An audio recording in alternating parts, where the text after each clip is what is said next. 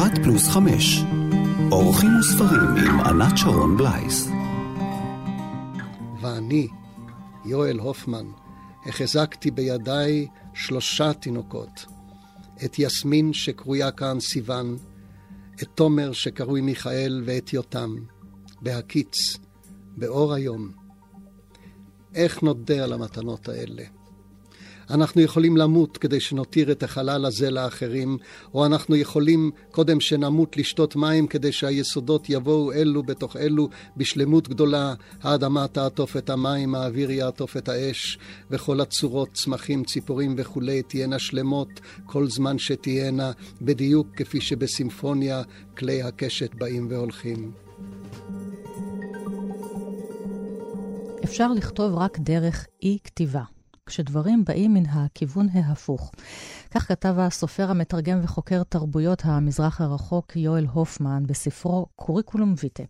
וזוהי בדיוק מהות הכתיבה ההופמנית.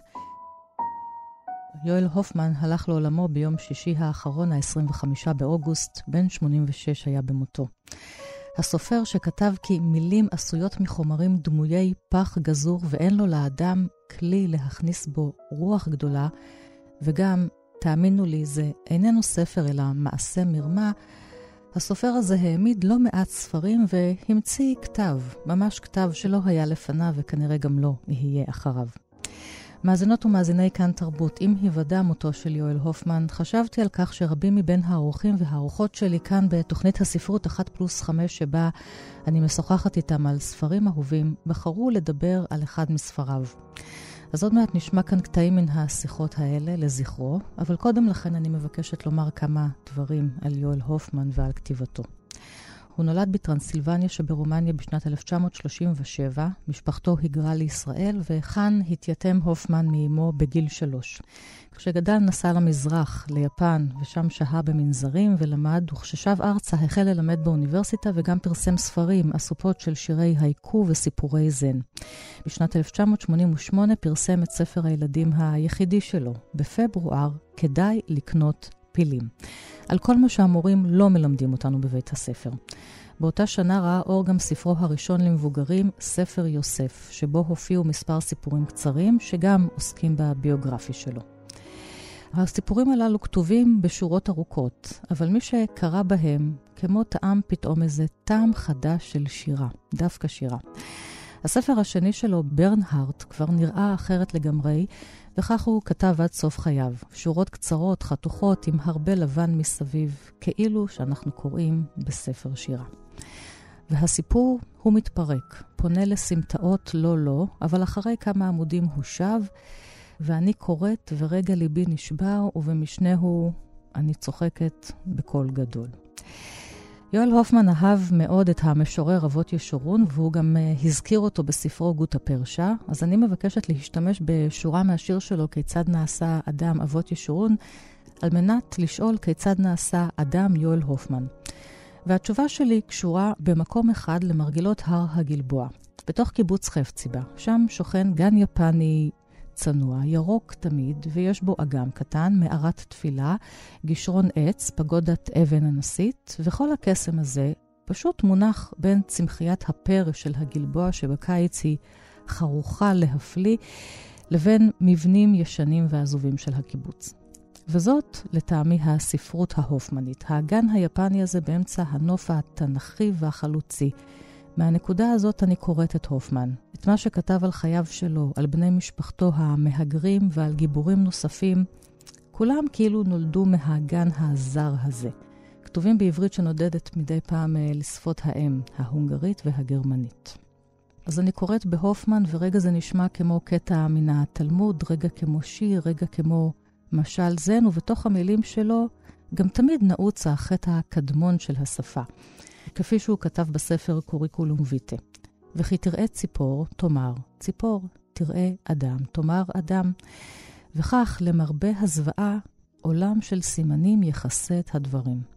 זה העונש שלנו. ואותו כותב הופמן כל הזמן בצורה פרדוקסלית. אנחנו, בני האדם, משועבדים לשפה, אבל היא חוסמת את העולם, היא אפילו חומסת אותו, והופמן ביקש לעשות לנו איזה חרך הצצה שאותו שאל גם מן התרבות הזן-בודהיסטית וגם מזו היהודית החסידית. ועם זאת, מילותיו תמיד, תמיד אבל עטופות בהומור, באמת שלפעמים ממש תפסתי את עצמי מתפקעת מצחוק, ואהבתי את הדרך שבה הוא השתעשע איתי כקוראת. וזה חזר על עצמו בלא מעט ספרים. הוא מבטל את הספר בעודו נכתב, גם את הסופר, גם את הדמויות, אפילו את הקוראים. ובכל זאת, הנה, יש ספר במלוא יופיו. אז uh, אני רוצה להתחיל עם uh, סופר מאוד מאוד מיוחד, שאין, לא היה כמוהו ולא יהיה כמוהו בארץ אף פעם בעברית. אני מדבר על יואל הופמן.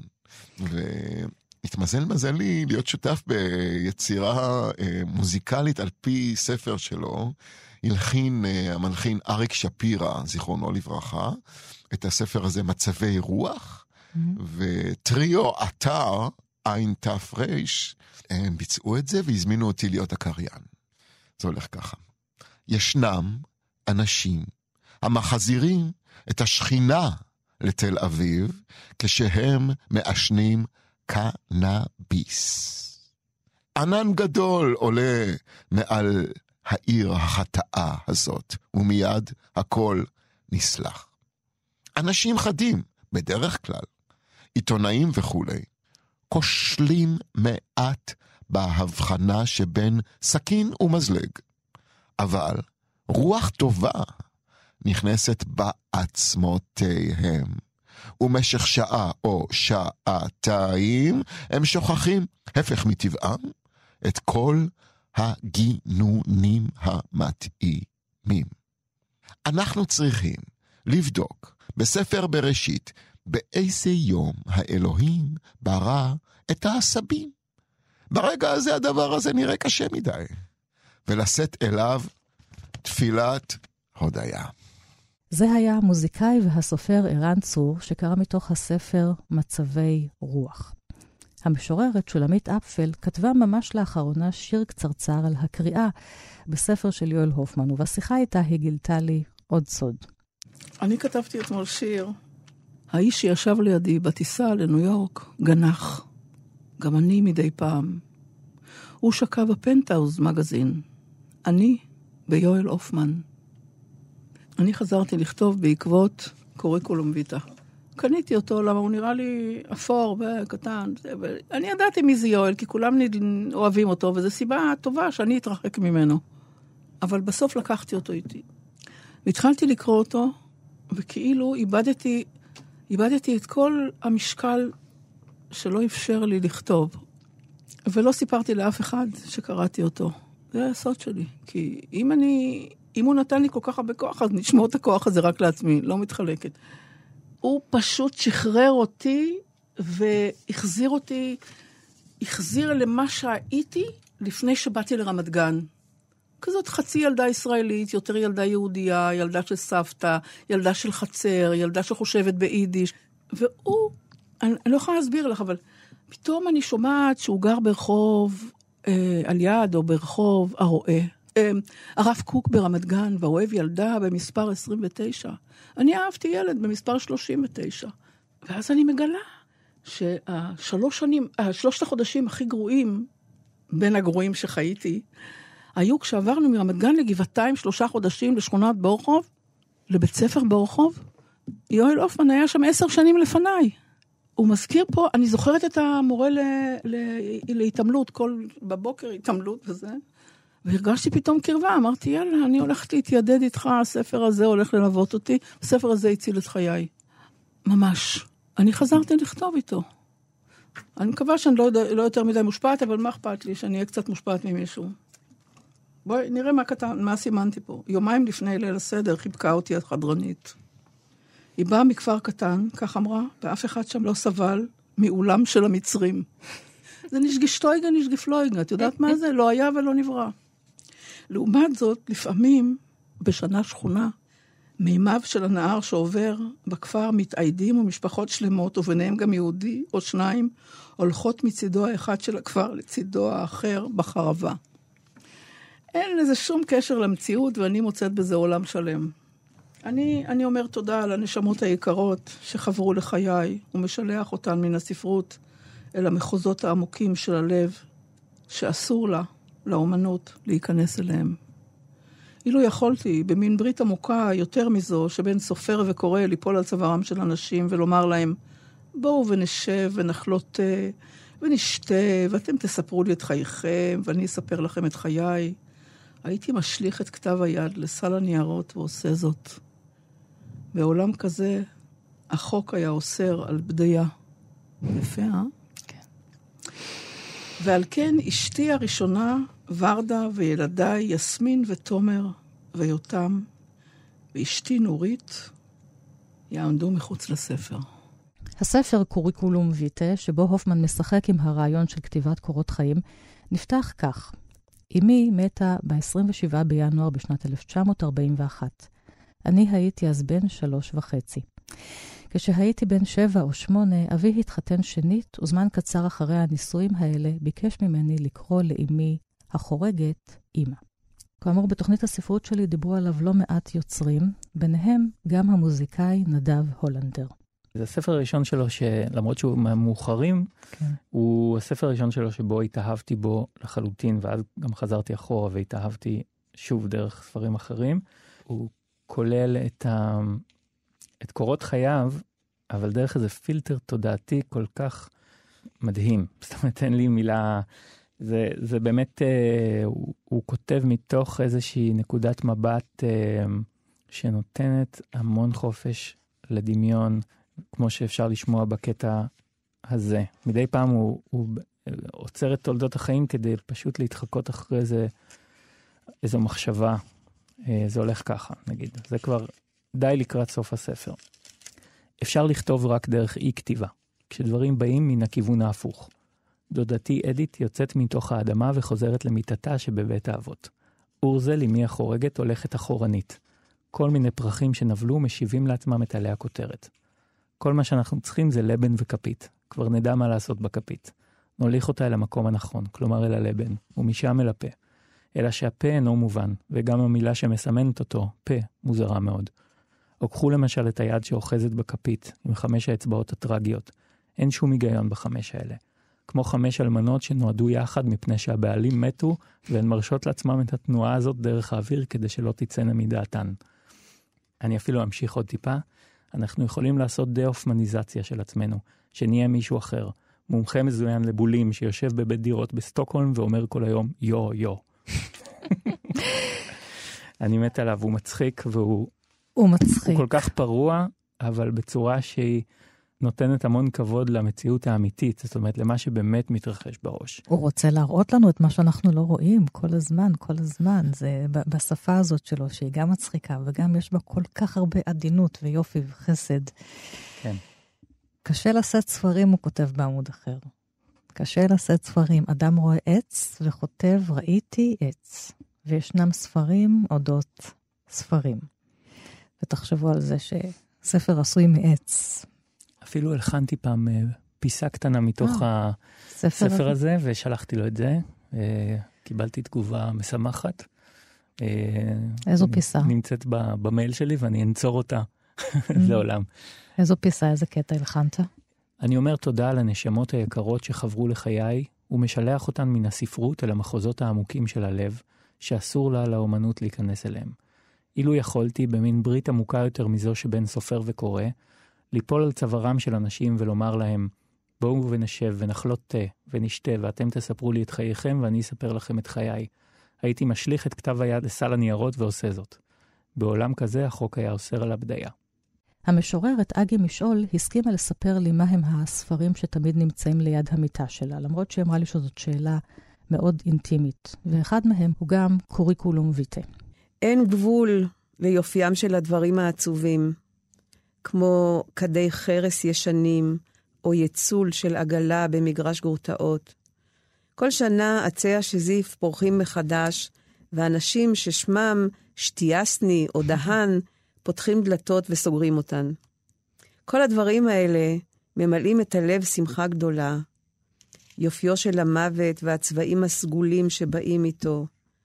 מודעות שאין להן שחר, והשחר עצמו שעולה מלא מקום, כמו מתנת יום הולדת, 365 ימים בשנה.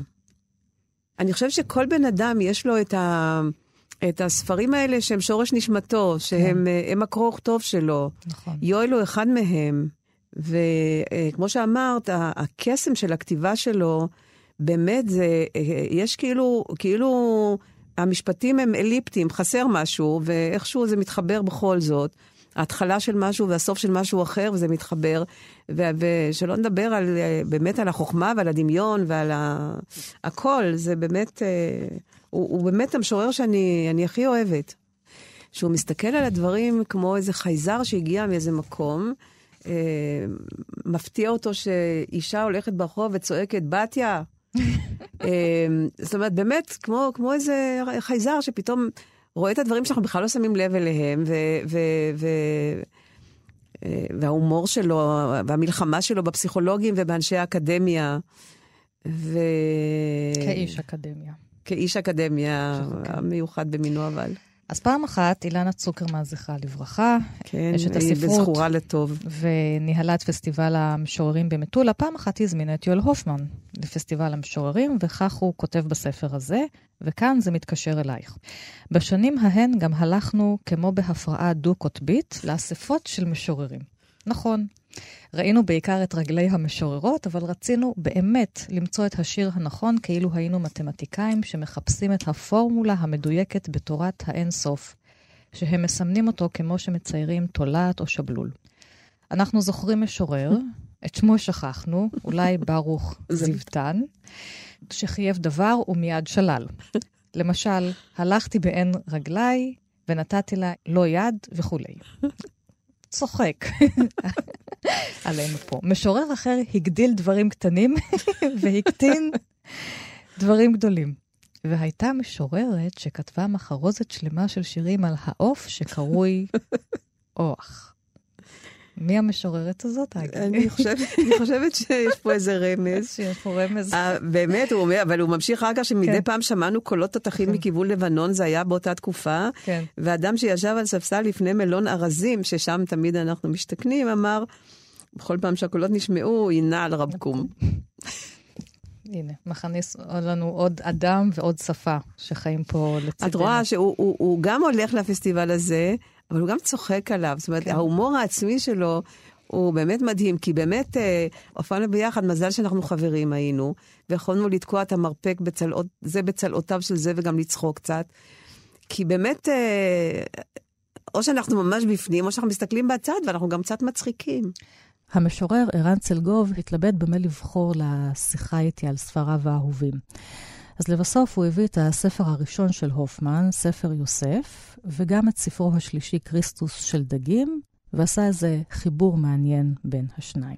אז uh, ב-1992 לדעתי, הייתי בשבוע הספר, והספר צייץ אליי מתוך המדף הספרים בשבוע הספר לדעתי. כריסטוס של דגים בהוצאת uh, כתר, יגאל שוורץ. יגאל שוורץ,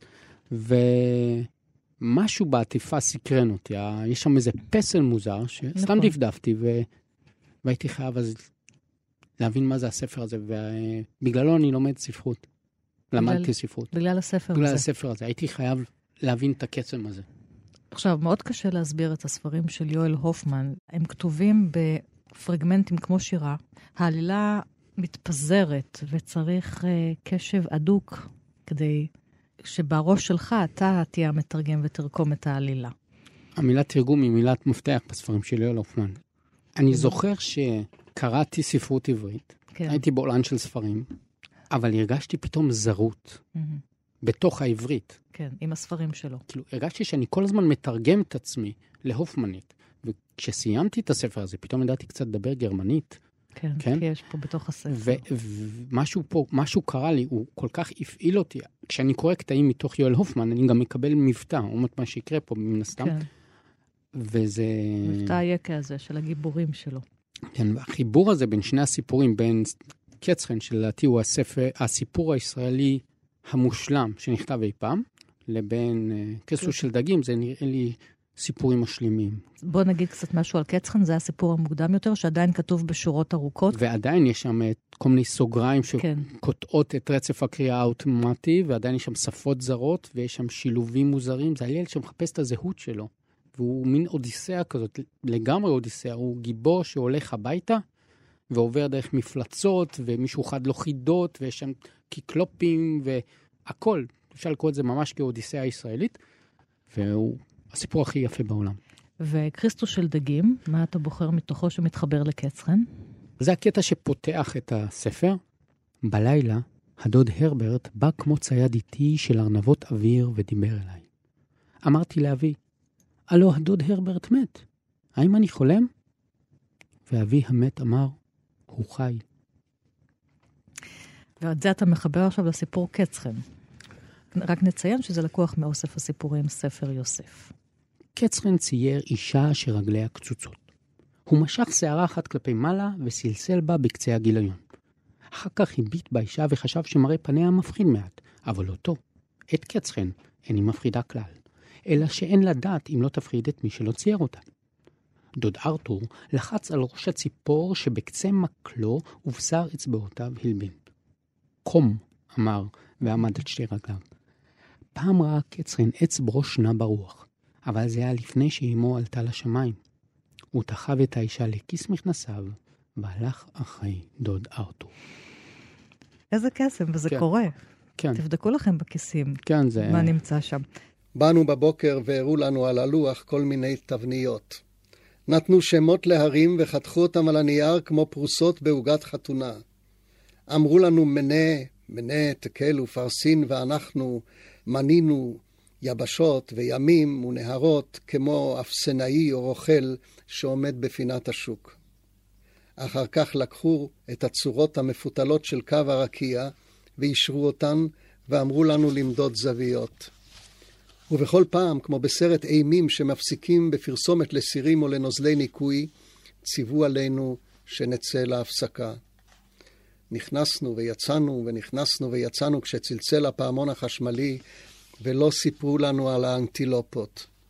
הלא יכולנו לשבת בכיתה ולומר הופ, או הנה שוב, כל אימת שהן קופצות ולעשות את התנועה הזאת באצבעות ידינו, או לחכות בשקט כמו רחמים גואטה שהביא חרדון לבית הספר, והחרדון הביט בלוח עד שהשיעור נגמר. מאזינות ומאזיני כאן תרבות, עם מותו של הסופר יואל הופמן, אני מגישה תוכנית מיוחדת עם כמה מן האורחים שהופיעו בתוכנית הספרות שלי, אחת פלוס חמש, שבה אני משוחחת עם יוצרים שונים על ספרים אהובים. כל אחד מהם בחר לדבר על ספר של הופמן, ואני חוזרת אל השיחות הללו לזכרו. הופמן החל את דרכו כמתרגם מיפנית וסינית ופרסם כמה אסופות של שירי הייקו וסיפורי זן. מהן אנו למדים כיצד קנה את יחסו לשפה, למילים. שלושה אורחים שלי בחרו בספרים הללו. הראשון הוא הסופר והעורך דרור בורשטיין, שחזר אל הספר "לאן נעלמו הקולות". הספר השירה הראשון שקניתי אה, היה השיר שהזכרת, של, הספר, סליחה, של יואל הופמן, אומרי שיר על סף המוות, שהוא שירי הייקו ואחרים. כתבו כל מיני אנשים על סף מותם, והספר שאנחנו קוראים עכשיו היה בוודאי השני או השלישי. זה הדבר שהביא אותי לתוך, לתוך השירה בכלל, וכמו הרבה דברים, הדבר הראשון הוא לפעמים מאוד מאוד גורלי. כמו בביצוע מוזיקלי, שאתה שומע איזשהו ביצוע שנחרט לך בזיכרון, ואתה לא יכול אחר כך לשמוע כמעט ביצועים אחרים, וזה אותו דבר כאן. אני אומר את זה לטובה ולרעה. אני יודע שבאיזשהו אופן אני מסתכל על שירה דרך העיניים של הייקו. חשבתי אולי לקרוא שיר של איסה. מישהו הטיל מימיו ליד השער. התוואי הישר על השלג. הטיל מימיו זה כבר צירוף uh, קדום, ארכאי ב- בעברית, אבל הכוונה למישהו השתין כמובן. מישהו השתין ליד השער, התוואי הישר על השלג. זה שיר שכל מה שהוא מראה זה תמונה של קו על שלג. אנחנו יודעים שזה גבר, כנראה, כי זה קו ישר, אז המישהו הזה זה איש ולא אישה. זה שיר שכאילו לא אומר שום דבר כמעט, אבל קודם כל, החוויה הזאת של להשתין בקור. רק צריך להיזכר בזה. זה, זה חוויה מאוד מאוד מיוחדת, כן? זה, ואם רק נשארים איתה לרגע, זה, זה עושה משהו בגוף. יש איזה מרבד של שלג שבן אדם בהשתנה הזאת פשוט אה, איכשהו אה, פותח אותו. ואפשר לראות את כל השיר הזה, את כל ההייקו, כמין פתיחה כזאת. זה מין שער ב... מרבד אטום של העולם, במה שאנחנו לא רואים, כן? אף אחד לא שם לב להשתנה שלו בדרך כלל, והשיר הזה בעצמו שם לב לזה, זה בדיוק החריץ, זה, זה הקו הזה. כאילו, תציץ, יש שם איזה סדק, תציץ, וכל שיר כזה זה מין סדק כזה. אפשר אולי להוסיף לזה עוד דבר, אפשר להוסיף הרבה דברים, אבל עוד דבר אחד זה הדבר הפשוט הזה שיש כאן מים שחוזרים למים. השתן זה מים והשלג זה מים, ופתאום הם מתחברים. זה נראה כמו שני דברים מאוד מאוד שונים אחד לשני, אה, ולא. זאת אומרת, יש כאן איזה תהליך מאוד גדול של מחזור המים, גם במובן הגדול, הגלובלי, וגם במובן של, שאנחנו משתתפים בו. ואז פתאום בעזרת המים פותחים מים. לא צריך אפילו אולי לדבר על זה יותר מדי, פשוט לראות שזה קורה, כן? שיש שם איזה רגע של מפגש בין שני דברים. ככה, ככה עובדים השירים האלה, כן? הם תמיד בהתחלה נראים חסרי משמעות, אה, או אתה אומר so what, כמו באנגלית, ואז כמעט תמיד, אם זה שיר טוב, אתה יכול לראות שיש שם עוד קצת ועוד קצת. זה לא המון, זה לא הר, זה עוד כן. גרגיר ועוד גרגיר. והנה היית איזה דקה עם איזשהו שיר ועם איזה בן אדם, וחשבת על זה קצת, וקראת שיר אחד, ואז תקרא עוד אחד ועוד אחד, וזה לאט לאט מתחיל לשנות את המבט. זה שירים שבאמת עובדים כמו איזה תרופה הומאופתית, כלומר, הם מאוד קטנים, אבל אה, אם אתה צורך את זה כמו שצריך, אתה מתחיל לחשוב ככה. גם המשורר יקיר בן משה בחר בספר לאן נעלמו הקולות, ולטעמו הוא ממש מעין סדנת כתיבה קטנה.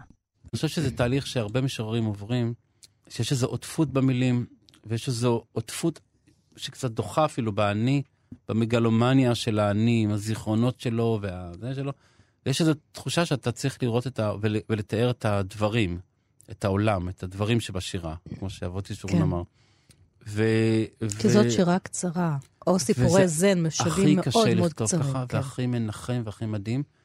לתאר את העץ כעץ, ואת החיפושית כחיפושית, ואת האבן כאבן, ולא להגיד מה אתה חושב על זה. ובסוף, כשאתה הופך את הדף שלך, אף מילה לא נופלת.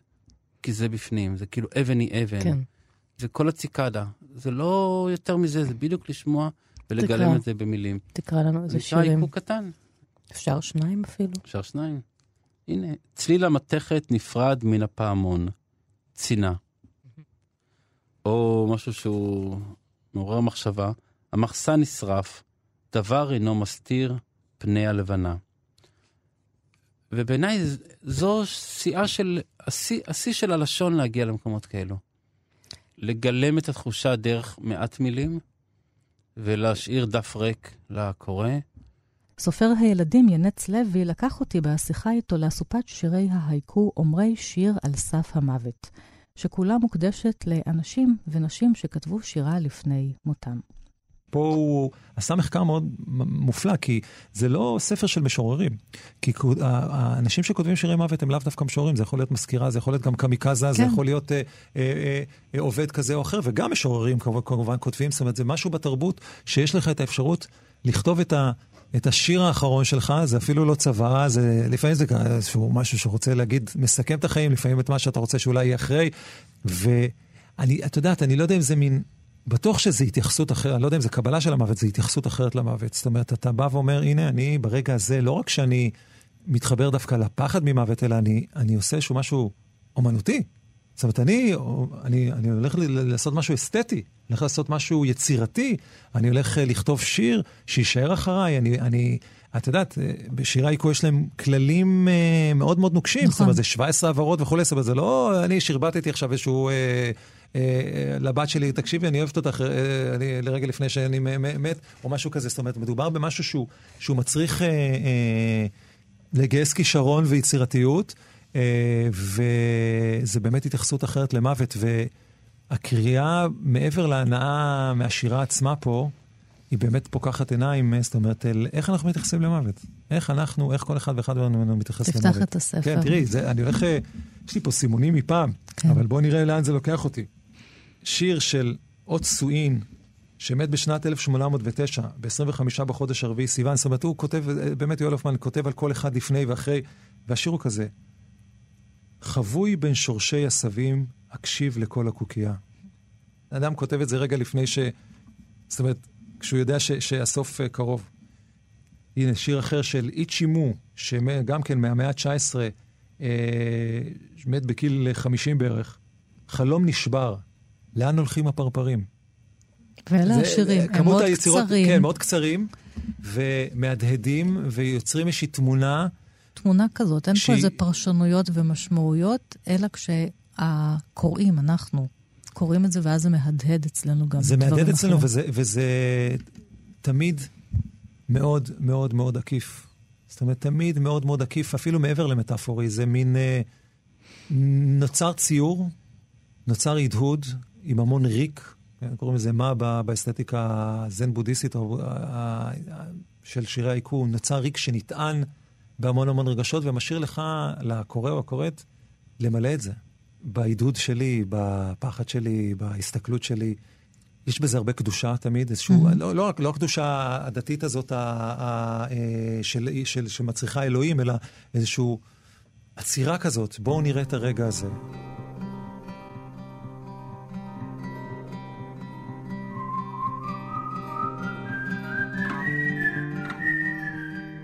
ליאול הופמן יש ספר ילדים אחד. בפברואר כדאי לקנות פילים. מה מורים לא מספרים לילדים בבית הספר.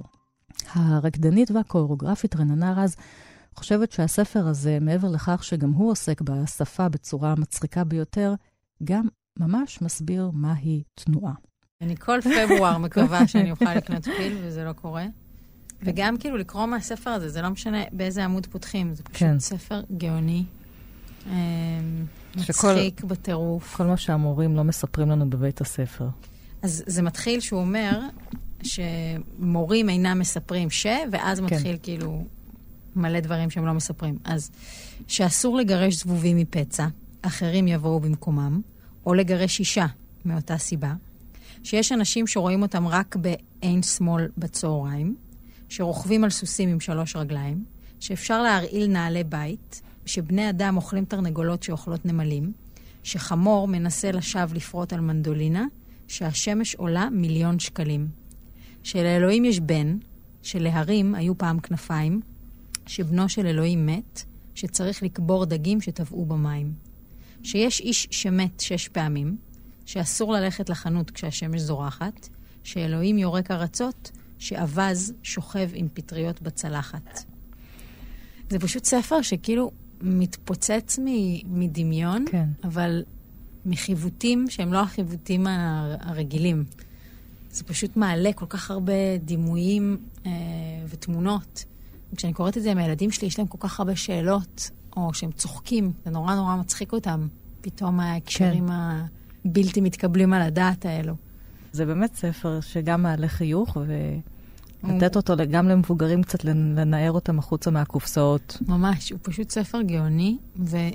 אני חושבת בהקשר של, אה, של תנועה וגוף... וחלק מה, מהשפה הזאת גם נמצא בתוך הספרות שלו למבוגרים. נכון. אני חושבת שחלק מה, ממה שמעניין בספר הזה, הרבה פעמים תנועה ומחול, ואתה עובד עם דימויים. כי הגוף יש לו משהו מצד אחד סופר קונקרטי, מצד שני יכול להיות אה, הרבה פעמים דימוי למשהו.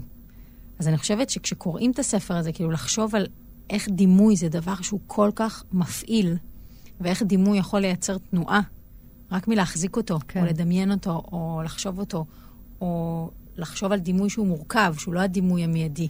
וגם המתרגמת גילי בר הלל סמו, מי שהביאה את הארי פוטר לשפה העברית, יודעת שהקסם הגדול התחיל בספר הילדים הזה של יואל הופמן. אני נתקלתי בו פעם ראשונה כשהוא ממש כן. ראה אור. ב-1988, נכון. זה היה כנראה. ואז עיתון כל העיר בירושלים פרסם כמה בתים ראשונים מתוך הספר. ואני גזרתי את הבתים מהעיתון, והם היו על לוח שם מעל המיטה שלי. במשך כמה... אני בתור uh, בת עשרה לא, לא הרצתי כוכבי פופ וכן הלאה. כל, כל מיני חברות היו להם מחברות עם uh, uh, תמונות גזורות של uh, שחקנים וזמרים, ואצלי היה שיר של יואל הופמן. מורים אינם מספרים שיש מפלצת שבולעת את עצמה. ששיער הופך לצמחים, שחופרים בור כדי להכניס בו אדמה, שיש מלאכים, שאפשר להכניס שקרים לתוך שק, שלמלאכים יש זנב, שנמרים טורפים אמהות רעות, שהעולם הוא תוכי מבוץ בכלוב של זהב. שסוסים מתים צוחקים, שלסירים יש רגליים, שאפשר להדביק אפרסקים לעץ, שחתכו את הירח לשניים, שאפשר לצייר תמונה של צליל, שאדם שבוכה הופך לינשוף, שאלוהים בקע מביצה, שאפשר להחליף את צבעי הגוף. שכובעים נולדים ומתים, שנשים סופרות את הפיוקים שלהן בשעת שינה, שאפשר לראות עובר מבחוץ, שהשמש היא אישה שמנה, שאלוהים בא כשבוכים ובוכה בעצמו, ואוכלים אותו. ברור. אפשר, בוקר, זה, צהריים זה, זה נמשך ונמשך. זה נמשך, זה לא בא לי להפסיק אותך, זה כל כך יפה הספר הזה. אבל כל הדימויים האלה גם, את יודעת, אה, אה, אוכלים את אלוהים בחלק מהטקסים כן. הדתיים. זה הכל, אה, הכל כאילו נונסנס, אבל בעצם מתקשר לדברים תרבותיים עמוקים, ו, ויש פה עניינים עם אלוהים, ויש פה עניינים עם נשים, ומהן נשים, ואימהות. ו- וזה באיזשהו מקום אולי לא כל כך ספר ילדים, אבל הניסיון לדמיין את הדברים האלה. להקשיב, כן, איך זה אלוהים בוקע מביצה, ולצייר צליל, איך אנחנו מציירים צליל. תחשבי שאת קוראת את זה, והילד שלך שואל אותך את השאלה הזאת, ואז את אומרת לו, אוקיי, בואי נחשוב עכשיו, מה זה, זה אלוהים בוקע מביצה, איך מציירים צליל. נכון. זאת הדרך, אגב, לקרוא עם נכון? ילדים, לדעתי. כן. הסופר אייל מגד, שהפך חבר קרוב של יואל הופמן, אוהב במיוחד את הספר הראשון שהופמן כתב בצורת הפרגמנטים הקצרים הללו שנראים כשירה. זהו הספר ברנהארט, והנה כך נשמעת הפתיחה. כשברנהארד נולד, אמרו כולם, לזיגמונד ולקלרה נולד תינוק. מהם שאמרו, תינוק נולד לזיגמונד ולקלרה.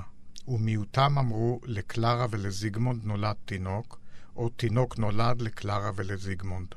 מה אפשר לספר על ילדותו של ברנרד? רוב ימיו שיחק ברנרד בגוש של שעווה. לימים יבוא לפלסטינה לבדו.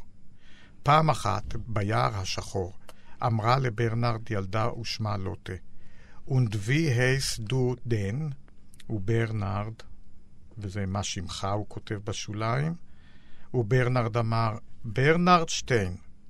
אז לרגע היה נדמה לברנרד בסוגריים הלבישו אותו במכנסי אור שקרויים ניקרבוקר, שהכל עתיד להתרחש מעצמו. וכך הלאה. כשקראתי את הספר הזה, לא הכרתי אותו בכלל.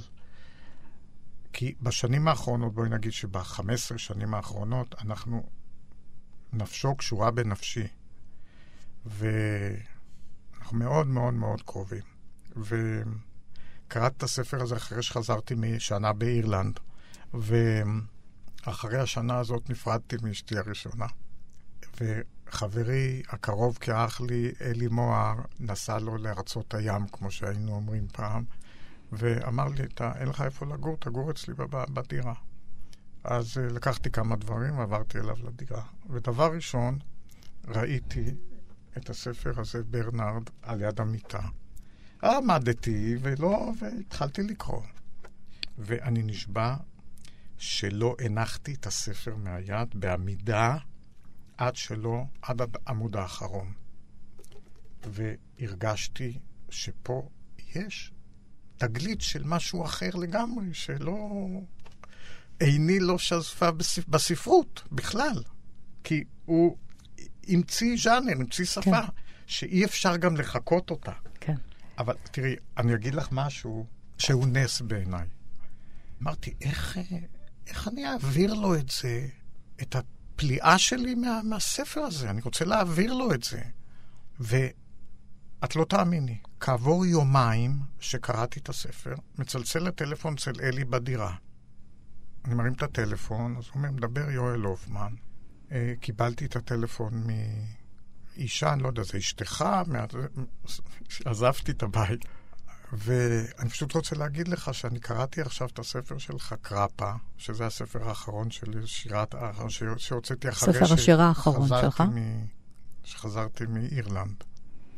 והוא אמר לי, אני רוצה רק להגיד לך, אין מישהו שקרוב אליי בספרות העברית כמוך. וזה שוב יואל הופמן בקולו קורא מתוך קוריקולום ויטה. אחרי המפץ הגדול שאי אפשר בכלל לשער אותו, והתקררות הכוכבים, והמסע החרישי אל תוך האפלה האינסופית, אדם נתקף בושה אם הוא כותב ספר. גם הימים שאחרי הבריאה, העופות, היונקים, אדם, אישה, כל זה כן, אבל ספר? אולי הדברים האלה קשורים לחטא הקדמון. בזיעת אפיך תאכל לחם, וכי תראה ציפור תאמר ציפור, תראה אדם תאמר אדם, וכך למרבה הזוועה, עולם של סימנים יכסה את הדברים כמו אותם בדים גדולים שהמטורף ההוא, מה שמו קריסטו, עוטף בהם הכל. אנחנו יכולים לעשות דה-הופמניזציה של עצמנו, שנהיה מישהו אחר, מומחה מזוין לבולים שיושב בבית דירות בסטוקהולם ואומר כל היום יו יו.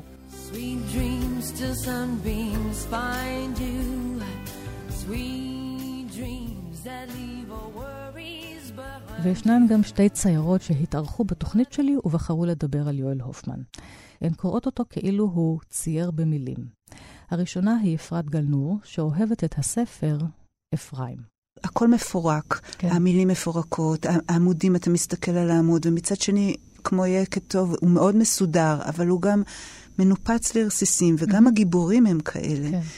אה, יש בו עוצמה באמת בקשיחות שלו, והקשיחות שלו שהיא מופנית עוד פעם לפרטים הקטנים, ליומיום, לכביכול הזנוח והשולי. אה, אותי זה, זה, זה מאוד אה, ריגש ומאוד דיבר אליי. הקשיחות הקונקרטית הזאת, אנחנו כל הזמן מדברות על זה, על המקום, על האבן, על ה... משהו כן, מאוד הוא, מאוד... הוא כותב הרבה על מקומות. כן. הרבה הרבה מאוד, גם אצלו יש הרבה מסעות של נוף. אה, בספר הזה חיפה נמצאת. נכון, זה תל אביב וחיפה. תל אביב וחיפה, אגב, בין שתי ערים. כן, אני באמת אקריא שתי פסקאות מאוד קצרות שהן מופרדות, יש המון לבן נכון, על הדף. זה, כן, חלק קוראים לו משורר. כן. להופמן. בעשרה בנובמבר עד עולה מן המרק שיוספה מבשלת, כמו כתב עשן אינדיאני שמודיעים ממקום למקום, מרחק עמקים גדולים על הרבה או מלחמה. ידה של יוספה מחזיקה במכסה הסיר, ואפרים רואה בתוך כך את חיתוך הפנים שלה, כפניו של מצביא רומאי על מטבע ישן. עכשיו אפרים מדבר. החיים, הוא אומר, המילה הזאת באה כמו אוקיינוס אל השגרונו אפל, והוא מתכוון לומר איתך, אבל הפחד והרחמים סובבים אותו, כמו להקת כלבים שכמה נובחים וכמה מייללים. החיים, הוא אומר, שנית, אבל היא אינה שומעת, מפני שהמכסה בידה האחת ומזלג בידה השנייה, והיא נועצת אותו בתפוח אדמה. אפרים ויוספה. וכל הדימויים האלה, היא כמו אה, מצביא רומאי, mm. אבל היא מבשלת מרק. כן. והיא בסוף עומדת באמת כמו עם רומח וכידון, עם המכסה הזה של הסיר ביד והמזלג, אבל היא נועצת בתפוח האדמה. ועוד פעם, הקפיצות ה... ממש אה, לולייניות האלה, מהחיים איתך למרק, והכלבים המייללים והמוות, והכי קונקרטי אה, על המכסה ועל... והמרק, כן, והעשן, אבל הוא גם איזה מין משאת נפש להודיע איזו הודעה החוצה, מעבר לעמקים. זאת אומרת, כל הפינג פונג הזה הוא בעיניי אה, כל כך אה, מדויק וקטן וגדול ומתומצת. וכל הספר אה, הוא כזה ממש פנינים פנינים כאלה. ויש פה איזשהו סיפור אהבה בין אפרים ליוספה, יש גם עוד איזושהי אישה. נכון, והוא עוזב לחיפה, כן. ויש שם תינוק מת שרוחו מסתובבת שם ביניהם, אה, והעיר תל אביב, והעיר חיפה, ובאמת הסמטאות שלה. אה, אבל באמת אה, משהו במבנה הזה, את יודעת, אנחנו עוד פעם מדברות על... על, אה, על, על היחס לוויזואלי, מה, מה, זה, מה זה המבנה הזה? הרי ציור הוא גם תמיד אה, מבנה, והוא תמיד אה, כתמים וקומפוזיציה.